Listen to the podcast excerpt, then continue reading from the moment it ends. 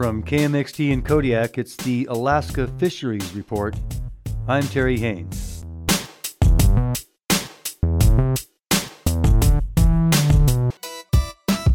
To most Alaskans, it's food. To some, a livelihood. To others, a sport. No matter how you slice it or fillet it, salmon is deeply important to Alaskans. And salmon lovers across the state were celebrating the species on Tuesday. KDLL's Sabine Poux has more. August 10th is Alaska Wild Salmon Day. Governor Bill Walker set aside the day to honor the iconic species in 2016. Be very hard pressed to throw a throw a little river rock in this community and not hit somebody that's you know deeply connected to salmon. Branden Bornemann is the executive director of the Kenai Watershed Forum. He says it's important to reflect on how much salmon means to the state. I came from you know the middle of North America. Grew up in North Dakota, so as far away from every coastline as you can get. And you know, all of a sudden, professionally, I find myself ten years ago in a salmon culture and and trying to take everything in and and learn about it and and learn my place within that culture and again, I think we owe it to ourselves to slow down and remember those that that first interaction. For some, that first interaction was too far back to remember. Salmon has been part of Sharon Isaac's life forever. She's a Kenaitze elder who grew up fishing in Kenai. And ever since I was old enough to hold a fishing pole, and then as I grew up and had children in that, we fished. Fishing's in my blood. Now, Isaac and her family fish with the tribe's educational fishery by the mouth of the river. She says each species of salmon has its own distinct taste, and she says she uses almost every part of the fish. Her son, Joel Isaac, takes the skin off for salmon skin boots. As for the meat, they smoke, can, and freeze it. Wild salmon means culture, food, clothing, history, heritage, and on and on it goes. Hannah Edengoff of Kenai says processing salmon reminds her of learning to fish in Wrangell. To me, it really does feel like spiritual. Like I'm connecting to the land and I'm connecting with the people who taught me how to, you know, fish and who've taught me how to preserve fish because, you know, some of them have passed on now. Um, and I feel like it's just a, such an important way to keep them alive. She just started dip netting and is learning how to cast for silvers.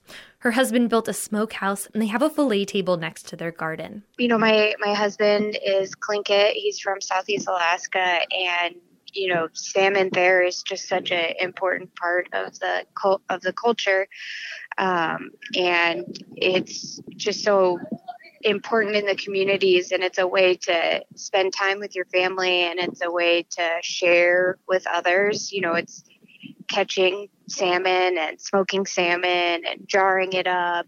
All of that is i mean it's a labor of love. To those in the business of salmon the fish is economically important and delicious. Wild alaskan salmon to me is freshest best salmon in the world. Jason Tanner owns Tanner's Alaskan Seafood in Ninilchik.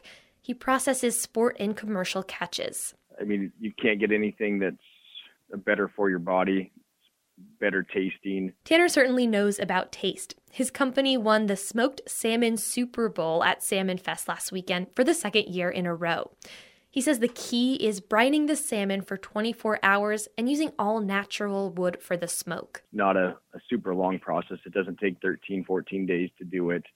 Um, it's just a, we've got it dialed. He says salmon is an important economic engine for the community of Ninilchik. That's true for fishermen around the peninsula as well. Steve Schoonmaker of Kasilof grew up on salmon, eating it every day for lunch. As a commercial fisherman and activist, he now fights to keep salmon runs clean and wild.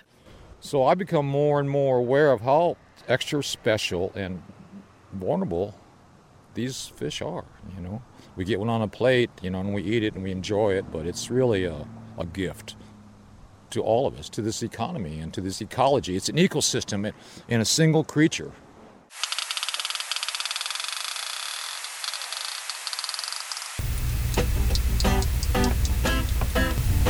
The Alaska Fisheries Report is brought to you in part by Alaska Boats and Permits, marine broker for vessels, permits, and IFQs. For more information, call 1 907 235 4966 or online at alaskaboat.com.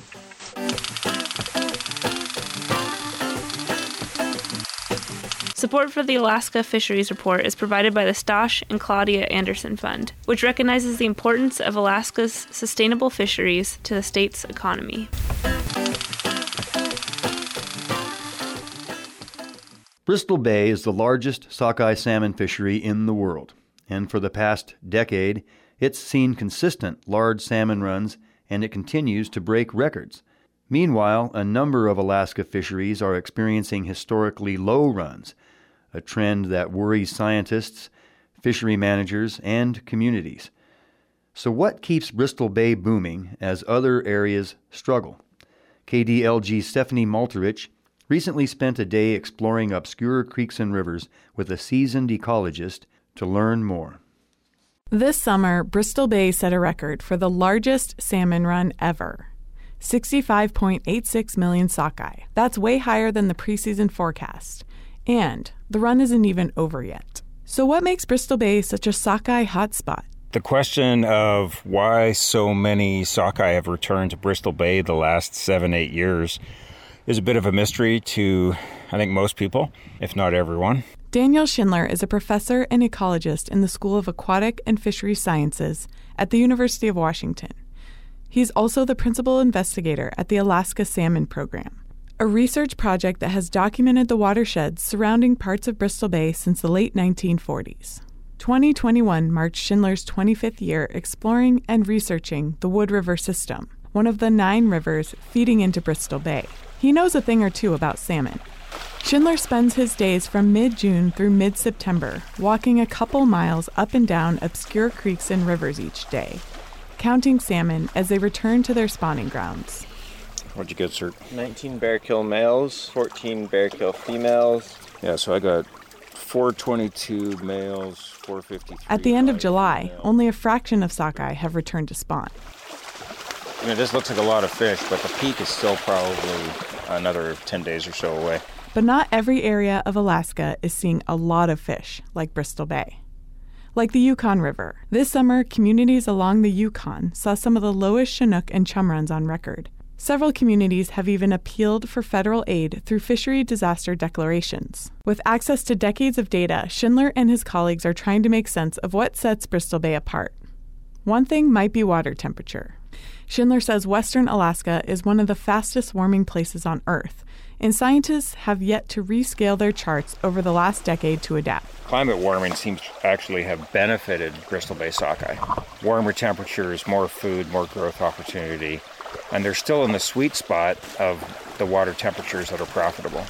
Other parts of the state aren't as lucky. Ocean waters are a few degrees warmer in the Gulf of Alaska, and that slight difference has challenged fish populations south of Bristol Bay. Schindler says another possibility for Bristol Bay's success is the area's large and intact habitat. The surrounding watersheds are uninterrupted by roads, dams, and other development. That's one of the reasons Bristol Bay is so unique is that all of that habitat diversity is still here. All of that genetic diversity in the salmon and the life history diversity, as we call it, is still here. And it's interesting scientifically, but it's also important for the fishery because all that diversity stabilizes how many fish come back from year to year.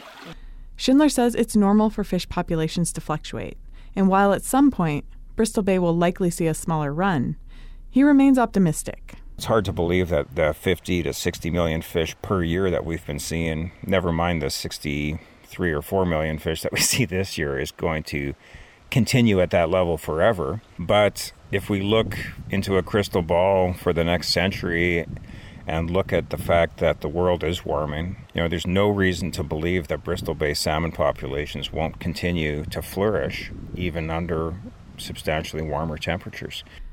But Schindler admits the ocean is a complex place, full of many unknowns that scientists still don't fully understand. Really, the question is how much more warming can these systems withstand before it gets too warm, like we're seeing, for instance, in California and the other parts of the Pacific Northwest? While that answer is still unknown, Schindler is certain that nature is resilient when we give it half a chance. Schindler plans to return to Bristol Bay each summer to count the salmon and better understand how the warming climate is impacting the world's largest sockeye salmon fishery. Reporting from Dillingham, I'm Stephanie Maltrich. Support for the Alaska Fisheries Report comes from the Alaska Seafood Marketing Institute, working to raise the value of our seafood harvest for the benefit of all Alaskans. On the web at alaskaseafood.org. Support for the Alaska Fisheries Report comes from Matson, reliably delivering for Kodiak since 1964. The wild salmon market has been strong this year, driven in part by something new vigorous online sales that sent frozen, sustainably caught Alaskan seafood directly to the consumer. Homer based Wild Alaskan Company has had a breakout year doing just that. I got a chance to sit down on the phone with Wild Alaskan's Aaron Kallenberg to talk about the post COVID future of the online seafood marketplace and the seafood marketplace in general. I think what's interesting about seafood in particular is if you look at seafood consumption in the retail space during the height of the lockdown, it had increased quite significantly in addition to um, e commerce sales. And now that food service has really been reintroduced again, people are starting to eat fish out more. Um, what I think is interesting is that we have not seen a decline in um, the viability of e-commerce as an additional channel in the seafood category as a whole, and and that's indicative of again two things. One, uh, consumers are eating more fish because they're being more health conscious in a post-lockdown environment, so that's great for the industry. The the second issue is just again that you know if they weren't ordering online, they've been introduced to it, and it's been incorporated into uh, their lifestyle you know, we might be attracting consumers initially because they are being very health focused in a post-lockdown, uh, you know, environment, uh, but touting all the other benefits on on the backside of that, and that's exactly what we're doing, and it, it does seem to be having quite a lasting effect in in terms of repeat purchasing behavior for for Wild Alaskan, and then you know the industry as a whole. When asked about future challenges, Kallenberg noted that Alaska's fisheries have always emphasized quantity doing everything on a big scale. But that's only half the equation. My concern is more around the access to a high quality supply at scale. You know, when I look at Wild Alaskan over the next 10 to 20 years, we really need to focus on quality at scale. Generally, you know, one could argue that many fisheries, such as, you know, let's just use Bristol Bay, my family's fishery, for instance, are becoming overcapitalized, especially with the fleet. So you have larger boats, you know, catching larger amounts of fish, and that's great for individual boats. But you know, those higher volume uh, operations don't necessarily always produce the highest quality, right? Um, you're not having time to bleed and ice fish, you know, the way that you know a more decentralized fleet would. And so when we look towards the future, what I'm interested in doing is how do we do more of that secondary processing? How do we do more of that productization closer to the source? You know, we have the fish and we have the scale. What we need to do is concentrate on producing quality at scale, and that's really where our focus is long term. The Alaska Fisheries Report is brought to you in part by the Alaska Marine Safety Education Association, providing U.S. Coast Guard accepted hands on safety training for all of Alaska's fishermen and their families.